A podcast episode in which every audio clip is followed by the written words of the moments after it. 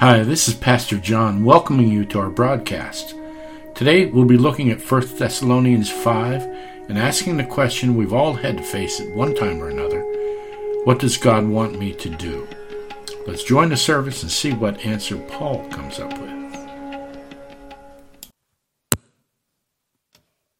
I'd like you to turn to Ephesians. No, I'm sorry. What book are we in? First Thessalonians. Yeah, let's go there. Chapter 5.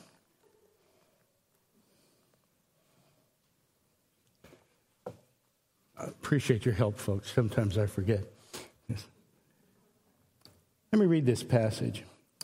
Now, concerning the times and the seasons, brothers, you have no need to have anything written to you, for you yourselves are fully aware that the day of the Lord will come like a thief in the night. While people are saying there is peace and security, then sudden destruction will come upon them as labor pains come upon a pregnant woman, and they will not escape. But you are not in darkness, brothers, for that day to surprise you like a thief. For you are all children of light, children of the day. We are not of the night or of the darkness. So then let us not sleep as others do, but let us keep awake and be sober. For those who sleep, sleep at night, and those who get drunk are drunk at night. But since we belong to the day, let us be sober, having put on the breastplate of faith and love, and for a helmet, the hope of salvation. For God has not destined us for wrath, but to obtain salvation through our Lord Jesus Christ, who died for us, so that whether we were awake or asleep, we might live with him. Therefore, encourage one another and build one another up, just as you're doing. We ask you, brothers, to respect those who labor among you and are over you in the Lord and admonish you, and to esteem them very highly in love because of their work. Be at peace among yourselves, and we urge you, brothers, admonish the idle, encourage the faint hearted, help the weak, be patient with them all. See that no one repays anyone evil for evil, but always seek to do good to one another and to everyone. Rejoice always. Pray without ceasing. Give thanks in all circumstances, for this is the will of God in Christ Jesus for you. Do not quench the spirit. Do not despise prophecies, but test everything and hold fast what is good. Abstain from every form of evil. Now may the God of peace himself sanctify you completely.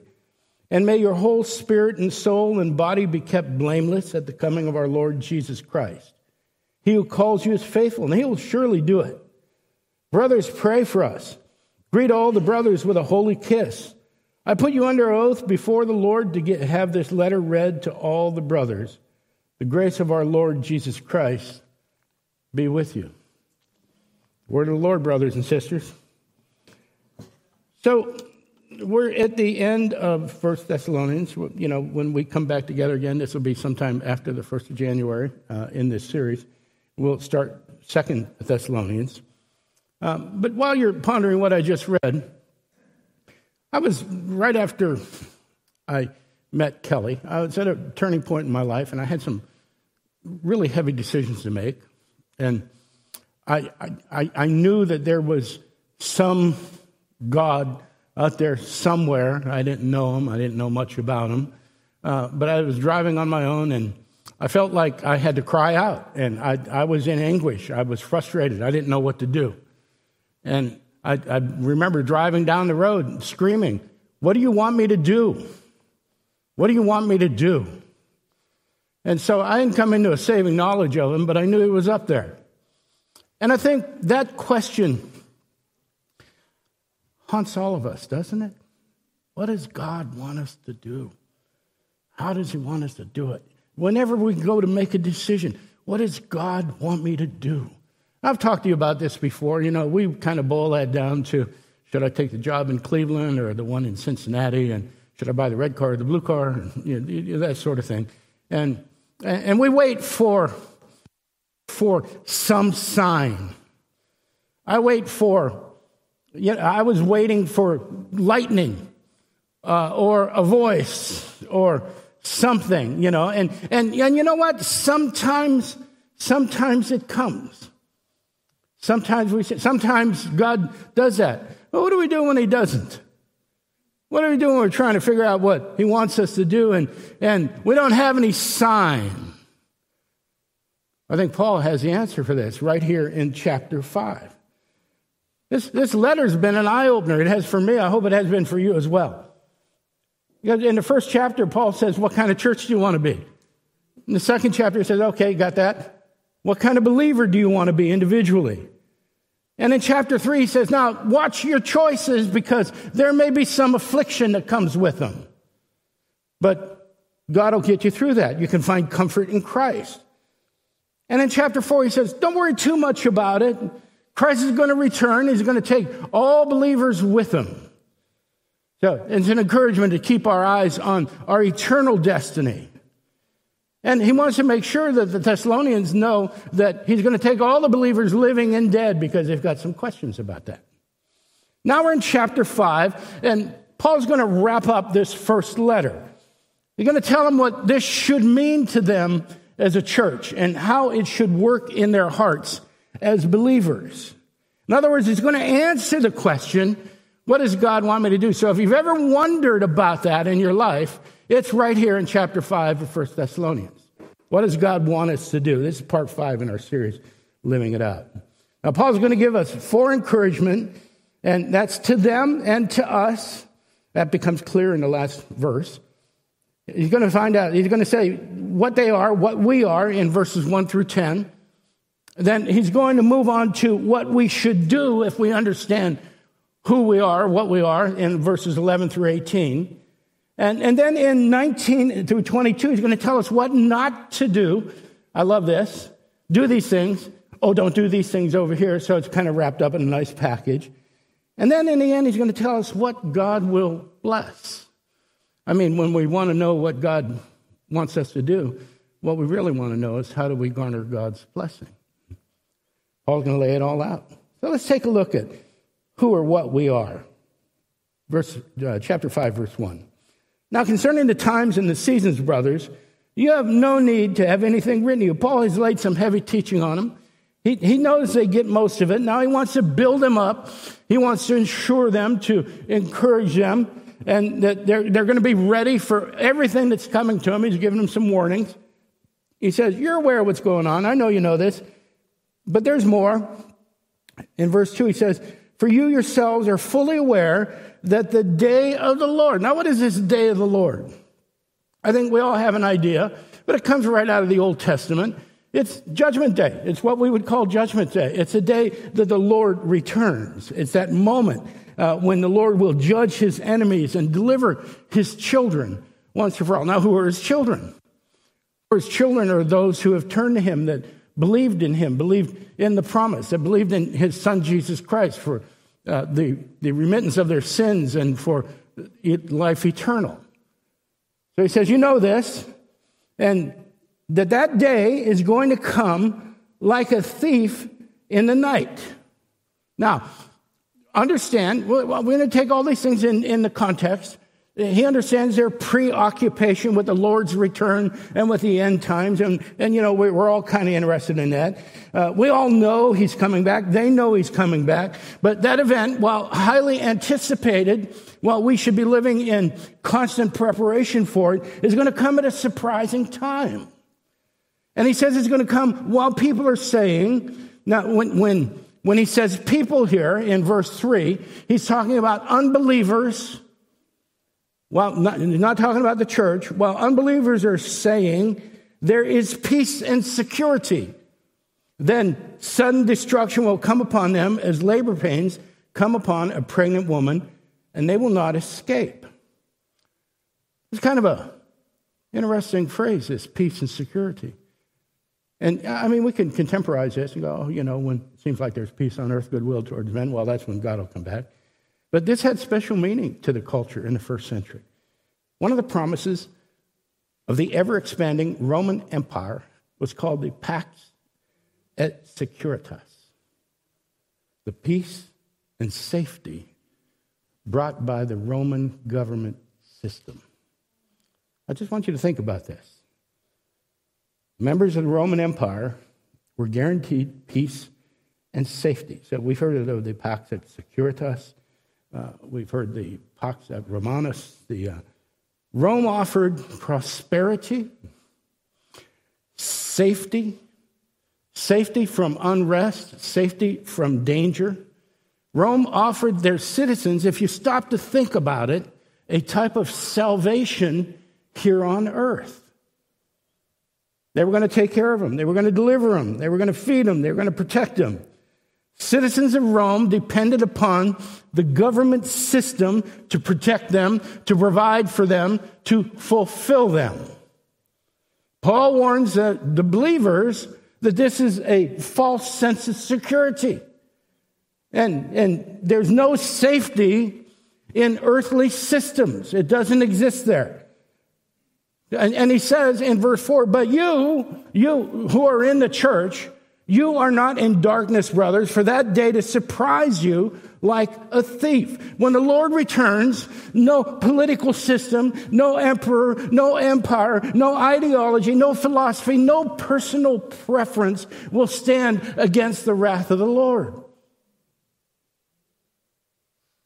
The only chance for survival when he returns is in Jesus Christ. There should be a lesson for us. And we talk about it frequently. But I'm going to tell you something. There's a large section of the church that believes that our salvation lies somehow in the political system. It's not there.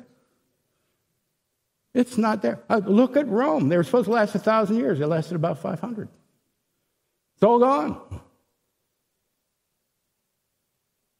Verse 6, he says to the believers, So then let us not sleep as others, those do, but let us keep awake and be sober. Now, you know, there's a, a very literal sense of sober here, but there's a deeper sense as well because it's talking about moral purity. Encouragement for believers to stay alert, to pursue godliness, not earthly systems and pleasures, to avoid becoming complacent, but not to get too comfortable or too dependent upon earthly things because none of them can save us. Verse 7 For those who sleep at night, those who get drunk are drunk at night. And so th- this appeals to the first century as well. Many people in the first century saw darkness as evil or dangerous. And the reason for that was I mean, it wasn't just some mythical thing. The cities were dark at night, they didn't have street lights. Oh, there might be a torch here and there. But cities were dark. Small villages had little or no light at all. And the reason for that was hardworking people got up before dawn and were in bed by nighttime. And about the only people that were moving around at night were people that were with bad intent, dangerous people. People didn't get drunk in the daylight. It was considered scandalous to do it. They waited until night when they could do it under cover of darkness. So there was, there was a lot of bad stuff floating around at nighttime. And Paul's appealing to this. He's saying, You know what it's like at nighttime. You don't want to be part of that. Paul wants church to be diligent in their calling, not wasting time doing dark deeds and associating with darkness. Verse 8, but since we belong to the day, let us be sober. Again, there's a moral connotation here uh, to live godly lives. Having put on the breastplate of faith and love, and for a helmet, the hope of salvation. Now, we've seen this imagery before, and I got to tell you something. Uh, we need to be really careful because, in particular, you take this imagery into Ephesians chapter 6, and we'll talk about being a soldier and an armor and a fighter and so on and so forth. Paul's not talking about being a soldier. I mean, it kind of is. We're soldiers in the army of God type thing. But he's really talking about adorning ourselves with, with faith and love and holding tightly to the hope of our salvation. And so he uses this soldier imagery because they're all familiar with it, but we're supposed to be vigilant, vigilant. We're supposed to be ready. We're supposed to be defended ourselves by using our faith and dominated by the hope we have in our salvation. All this is right out of Isaiah chapter 59, which describes who? The Messiah. So Isaiah 59, 17. He put on righteousness as a breastplate and a helmet of salvation on his head. He put on garments of vengeance for clothing and wrapped himself in zeal as a cloak. See, Paul wants the church not to be like a soldier. He wants the church to be like Christ in every way. Why does he want that? Verse 9 For God has not destined us, those who believe in Jesus Christ, for wrath, but to obtain salvation through our Lord Jesus Christ, who died for us, verse 10, so that whether we're awake or asleep, we might live with him. Paul wants church to know that they're children of God. They belong to him, soldiers in his army, so to speak. They're brides of his only son and citizens of the kingdom are. What they are, what we are, brothers and sisters, is saved. Saved. Now, you all know I've got friends that aren't saved. And when I talk to them about this, they say, Well, I don't believe that. And I've taken to saying it doesn't matter whether you believe it or not. It will. It will matter. I don't believe in that God. I said, that doesn't mean that you're not subject to Him. Maybe you don't have faith. Maybe you object to God. Maybe you object to what we see here, but it doesn't mean that this doesn't rule you for all eternity. And you need to think about that. So my friend on the West Coast said, Well, I still don't believe in it.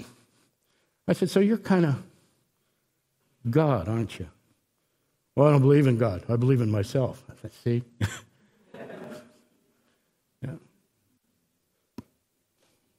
God has not destined us for wrath, but to attain salvation through Jesus Christ. We're set apart, brothers and sisters. We're saved. We're not part of any worldly system. We're part of an eternal kingdom. So, what do we do with this? Now that we know who or what we are, well, how do we live?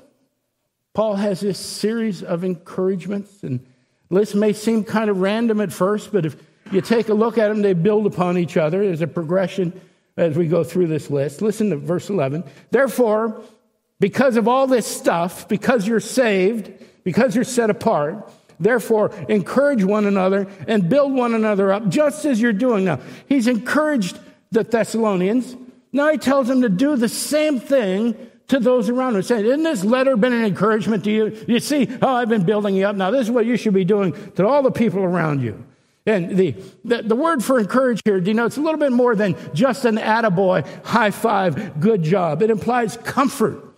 It, it implies safety. So we should be building people up in, in a safe way. The church should be a safe place. It should be a good place for people to come that might be judged otherwise. It should be a place where there's no condemnation, where, where there's no, there's no, oh my gosh, you're not like us, you need to get out of here type thing. We should be safe. We encourage people to come in to safety. And, and to build up means to strengthen them over time. And this applies not just to believers, but to everyone. Not just folks we like, not just folks that are like us, and, and particularly applies to the leaders of the church. Now look what Paul says. We ask you, brothers, verse 12, to respect those who labor among you and are over you in the Lord and admonish you and to esteem them very highly in love because of their work. And then he says, Be at peace among yourselves. Wow.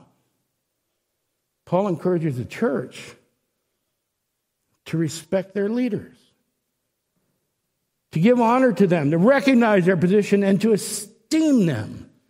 And that, that esteeming is done in conjunction with loving them says to esteem them very highly in love.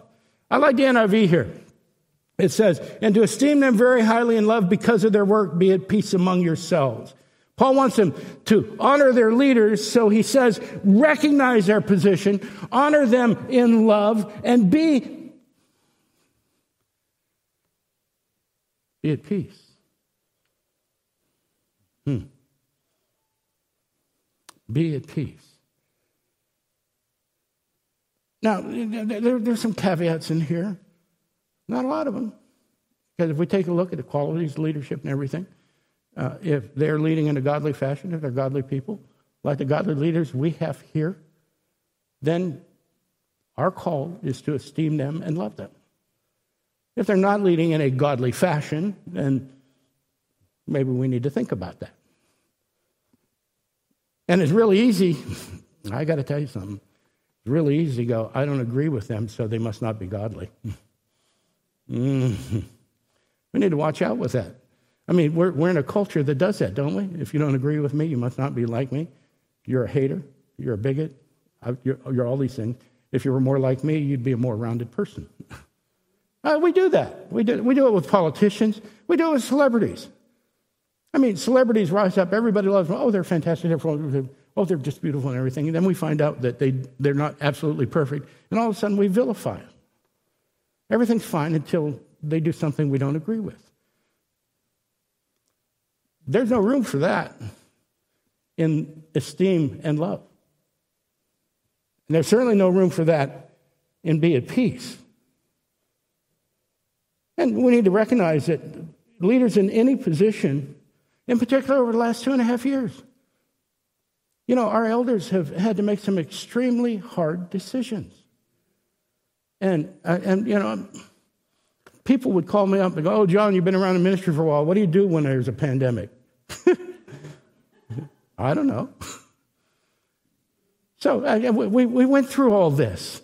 Oh, there's a pandemic. Oh, there's not a pandemic. Oh, we're not allowed to meet. Oh, we should meet. Oh, you got to wear a mask. You don't want to wear a mask. I mean, it goes on and on and on and on. And when just about all that dies out, the talking heads on TV give us something else to be upset about.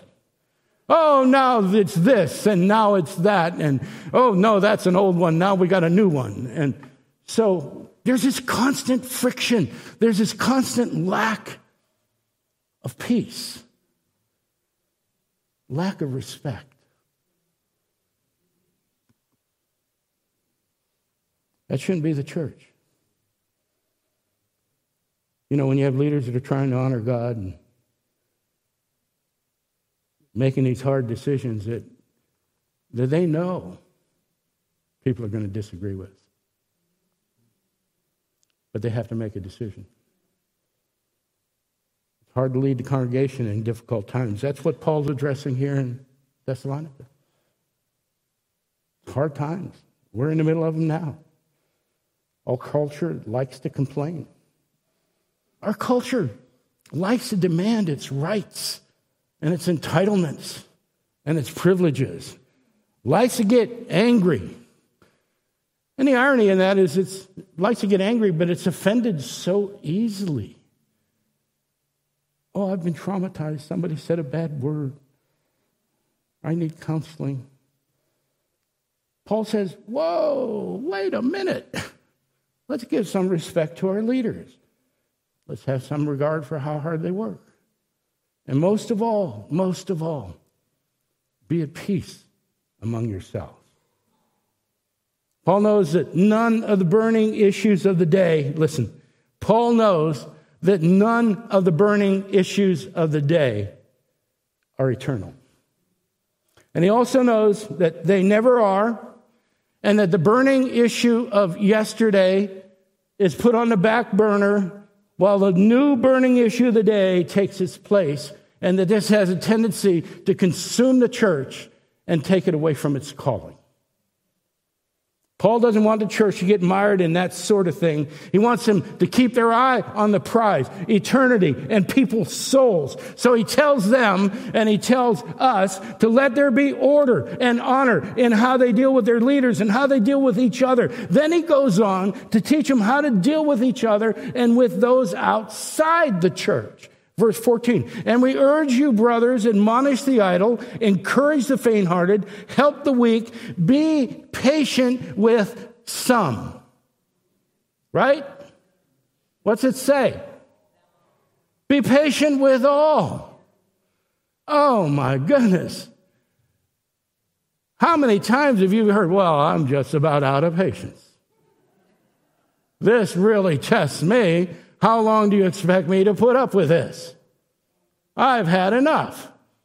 Praise God that Jesus never said, Well, I've just had about enough of this. You're testing my patience now. You're not going to put another nail in my hand, are you? I won't put up with this. Praise God that Jesus never said, I'm just enabling you by hanging on this cross. I'm going to kick to come down and let you do it yourself so that you can learn a lesson. You see what the world teaches us? You don't have to put up with that. You don't have to do that. You don't have to extend yourself. You don't have to sacrifice. Wow. The word for idle here, by the way, and for folks that may have just a little too much time on their hands, it's talking about people that are causing problems, creating division, and they're there to be warned, but warned with patience. Paul says to encourage the, or comfort those who are faint hearted, meaning those who are worried, those who are fretful, to help the weak, those who are not strong in their faith. It's not talking about physically weak, we should be helping them, but we're talking about people who are not strong in their faith and to be patient with everyone. And then in verse 15, he says this See that no one repays anyone evil for evil but always seek to do good to one another and to everyone. Somebody told me this week, well, what do you do with an eye for an eye and a tooth for a tooth? that's not about repaying evil with evil. That's about making sure that the punishment is equal to the crime. Doesn't have anything to do with revenge. And we know that's true because God says vengeance is whose? His. His. This is challenging. Because when we, we have a wrong done to us, we want to lash out. We want to do a wrong back. We want to make sure that people know that they've hurt us. So that's challenging. But so are the next two encouragement. Rejoice always. Rejoice always. Oh, rejoice always. Pray without ceasing. Now, this isn't painting a smiley face on everything. It's not ignoring the fact that life has pain, that we'll have grief, that there are going to be hard times that we go through. But when we talk about rejoicing, we're talking about being thankful. Thankful for what? Thankful for the fact that we have an eternal home. Thankful for the fact that we have a way through hard times that other people don't have. Thankful for the fact that we have a Father who watches over us and promises that no matter how hard this moment may be, He intends it for our good. Pray without ceasing. We've talked about that. Walk through your day in an attitude of prayer. And then verse 18, he says, Give thanks in all circumstances. For this is the will of God in Christ Jesus for you. So, this, this list of encouragements, this is God's will. That we as believers practice these things. we're not going to be perfect at them. We're not going to get them right all the time. We're going to slip from time to time. God gives grace for that, okay? For every prayer we've ever uttered, we should be practicing these things. For every prayer we've ever uttered, we should be asking God what we should do, and the answer will be characterized by these elements. They're going to dominate how we move forward. Now, there's a few things we should not do. And that starts in 19. Do not quench the spirit. There's some context here we need to look at. Thessalonians lived in a city of pagan gods and their temples. They were, they were accustomed to seeing all sorts of ecstatic signs and, and utterances and dances and twirling and cutting and all that sort of thing. And some of that stuff may have come into the church. And Paul Paul wants to make sure that the baby doesn't get thrown out with the bathwater here. He wants to make sure uh, that, that they don't negate everything of a supernatural nature. He wants to encourage them to allow the Holy Spirit to have his way in their meetings. Now, hold on to that thought for a moment because Paul's not done yet. He also cautions them not to despise prophecies. Now, what we're talking about is supernatural prophetic utterance here. Okay? So, what do we do with this? And, and this is, don't despise this in conjunction with, don't hinder, don't quench the spirit. And so apparently, there were people in the Thessalonian church that had risen up and said, We're not, we're not going to have any of that here. That, that's worldly, okay? And, and the baby was getting thrown out with the bathwater. So there, there were people who were pro- prohibiting prophetic utterance, quenching the spirit. Paul says, don't do that. And that seems to open a door for all manner of manifestations. I've been to some of those services. They're not godly. Okay, so what is Paul saying? He's saying, well, he's not saying there, there are no holds barred here. Uh, carte blanche, you can do anything you want to do. This warning not to limit the spirit, not to prohibit prophetic utterance, comes with a caution, and that is in verse 21 but test everything, hold fast to what is good. Well, how do we test things? Paul, Paul says, compare it to Scripture. That's how we do it. Determine its accuracy. Hold accountable those who are, who are abusing this. Hold accountable those who are claiming to speak for God. Have you ever had somebody come up to you and say, God's telling me to tell you this? Maybe He is. Can you affirm that in Scripture? Is it consistent with what Scripture says? Paul says, test all this with the Scripture. Put it under the microscope. If it's not accurate, if it's not true, if somebody says you, you got to do this and it doesn't happen, then you got to go back and say, don't do that anymore. that obviously wasn't from God. So we have a barometer for this, and it's right here in the Bible, and it says, receive only that can, that can pass the test of Scripture. And if we do that, if we allow that to dominate our services, dominate how we treat each other, then verse 22 will be a natural. It says, abstain from every form of evil. So there's a summary of what the church should avoid and every form of evil. And to the extent that we can do that, brothers and sisters, God will bless us. Watch this. What will God bless? Verse 23. Now may the God of peace himself sanctify you completely and may your whole spirit and soul and body be kept blameless at the coming of our Lord Jesus Christ. So the key word here is sanctify. So do all this. Here are the things you do. Here are the encouragements to do. Here are the things you don't do. And, and then God will sanctify you. God will bless our sanctification. But we need to understand this. Sanctification is participatory. We don't just sit there and have God wave the magic sanctifying wand over us. We have to move out in it. Now, we, we can decide not to be sanctified. It's okay. Won't get you kicked out of heaven, but you're never going to have the peace that he talks about here. You're never going to be content in all circumstances. Sanctification is participatory. Paul just gave a set of guidelines for what it looks like. But it's up to us to strive for those guidelines, to strive for those goals, to make them part of our lives, to have, listen carefully, to have a desire to be blameless, to have a desire to be obedient. We're not going to be perfect. Somebody say amen. When we have this desire to be blameless, a desire to be obedient, when we do, God blesses, He honors that desire. And he takes us the rest of the way. This is a promise. Listen, he who calls you is faithful. Now he's talking about in terms of our sanctification.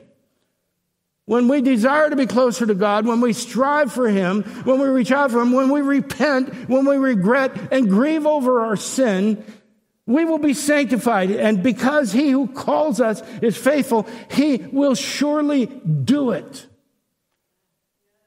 Wow. Well, Pastor John, you're saying I don't have to be perfect? Yes. Are you saying that we should care we're not? Yes. So we don't have to do everything right? You can't. What about when we mess up? God is good. you know, He's given us this incredible tool of repentance. When we mess up, we go to Him, we pour our hearts out to Him. Father, forgive me, cleanse me, restore me, renew me, renew my mind. I let things slip. God is gracious and loving and faithful. His Son made the ultimate sacrifice so that He could carry us through those moments. Then Paul says, Brothers, pray for us. Pray for us. Mm. Greet each other with a holy kiss. Be careful with that. I put you under oath before the Lord to have this letter read to all the brothers. The grace of our Lord Jesus Christ be with you. And so it has been done. What does God bless, brothers and sisters? Our obedience, our desire to be obedient. He doesn't bless our perfection. We're not there. He doesn't expect that from us. He gives us this list of things to do, list of things not to do, tells us who we are do this, don't do this. God will bless us if you understand this. So there's for encouragement what we are. The church belongs to God. We're his children. We're the bride of his son. We are saved. Think about that term. We're saved. We're rescued. We're set apart. A peculiar people. And some of you are nodding. Yes, we are. Set apart for the glory of our Creator, for the glory of the one that spoke the universe into existence. What a privilege. What an honor. What should we do? We should admonish those who need it. We should encourage those who need it. We should help the weak. We should be patient with everyone. We should always seek to do good. Good barometer for when you're about to go on social media. We should rejoice always. We should pray without ceasing. We should give thanks in all circumstances. Those things are the will of God. Now, so what should we not do? Well, church shouldn't, should avoid evil. What evil? Is anything that contradicts or twists scripture. Anything that doesn't pass the text of biblical authority. Anything that is ungodly and counter to those things that God tells us to do, that's what the church should avoid. What will God bless? Our desire to be obedient our desire to be obedient. None of us, none of us are going to be perfectly obedient. It's not going to happen. Not in this earthly realm. So, so what, is, what does that look like? In other words, what does God want me to do? Isn't that where we started? You know, I never got I never got the miraculous answer. I had inklings. There were un, unusual things that happened. God doesn't always work in that area. Sometimes He just expects us to read His Word and not go on fuzzy feelings and goosebumps. Sometimes He just expects us to know a little bit about Him, His character, and His nature. So that day, I, I was looking for a specific direction, a detailed roadmap. I wanted a list of, of things to do, a yes or a no. I wanted a coin to flip up and land on its edge or something, you know, what God was interested in was having my heart. What does He want you to do? He wants, wants you to live like your heart belongs to Him. He wants you to live in a manner that kind of reflects the idea that He's with us always, that He'll never leave us and forsake us. Oh, that doesn't answer my question. Okay, then admonish those who need it, encourage those who need it, help the weak, be patient with all, always seek to do good, rejoice always, pray without ceasing. Do those things, and God will complete your sanctification. Not only that, but that particular thing that you pray for, that one thing that you're looking for the answer for, I guarantee you it'll fall into place. Maybe no sign in the sky, but it'll fall into place as you pursue God more than anything else in your life. As you give Him your heart, He'll give you the answer. Let's pray. Father, we thank you that you see everything, you know everything. We thank you that you give us words like this, Father, to get us through difficult times. Not just words to be read and, and discussed, but words to be appropriated, Father. Words to be integrated into our hearts, Father, that they come flowing out of us, Lord, at every turn, that we might be an expression of your love and grace and mercy here on earth to those around us, to our leaders, and in particular to those people that don't know you, Father, that they might get a little glimpse of Christ in us. We thank you that your word says right here that you are faithful and that you will surely do it when it speaks of our sanctification. We give you all praise and all glory. In Jesus' name. Amen. Amen. Okay, now, before you leave, if you're a voting member, I need you to come forward and vote. Thank you for coming. Thanks for tuning in. We'll be back next week with our Christmas service. Pastor John back here again. If you were blessed by the service, let me ask you to do us a favor. Would you click on the like button below that little thumbs up?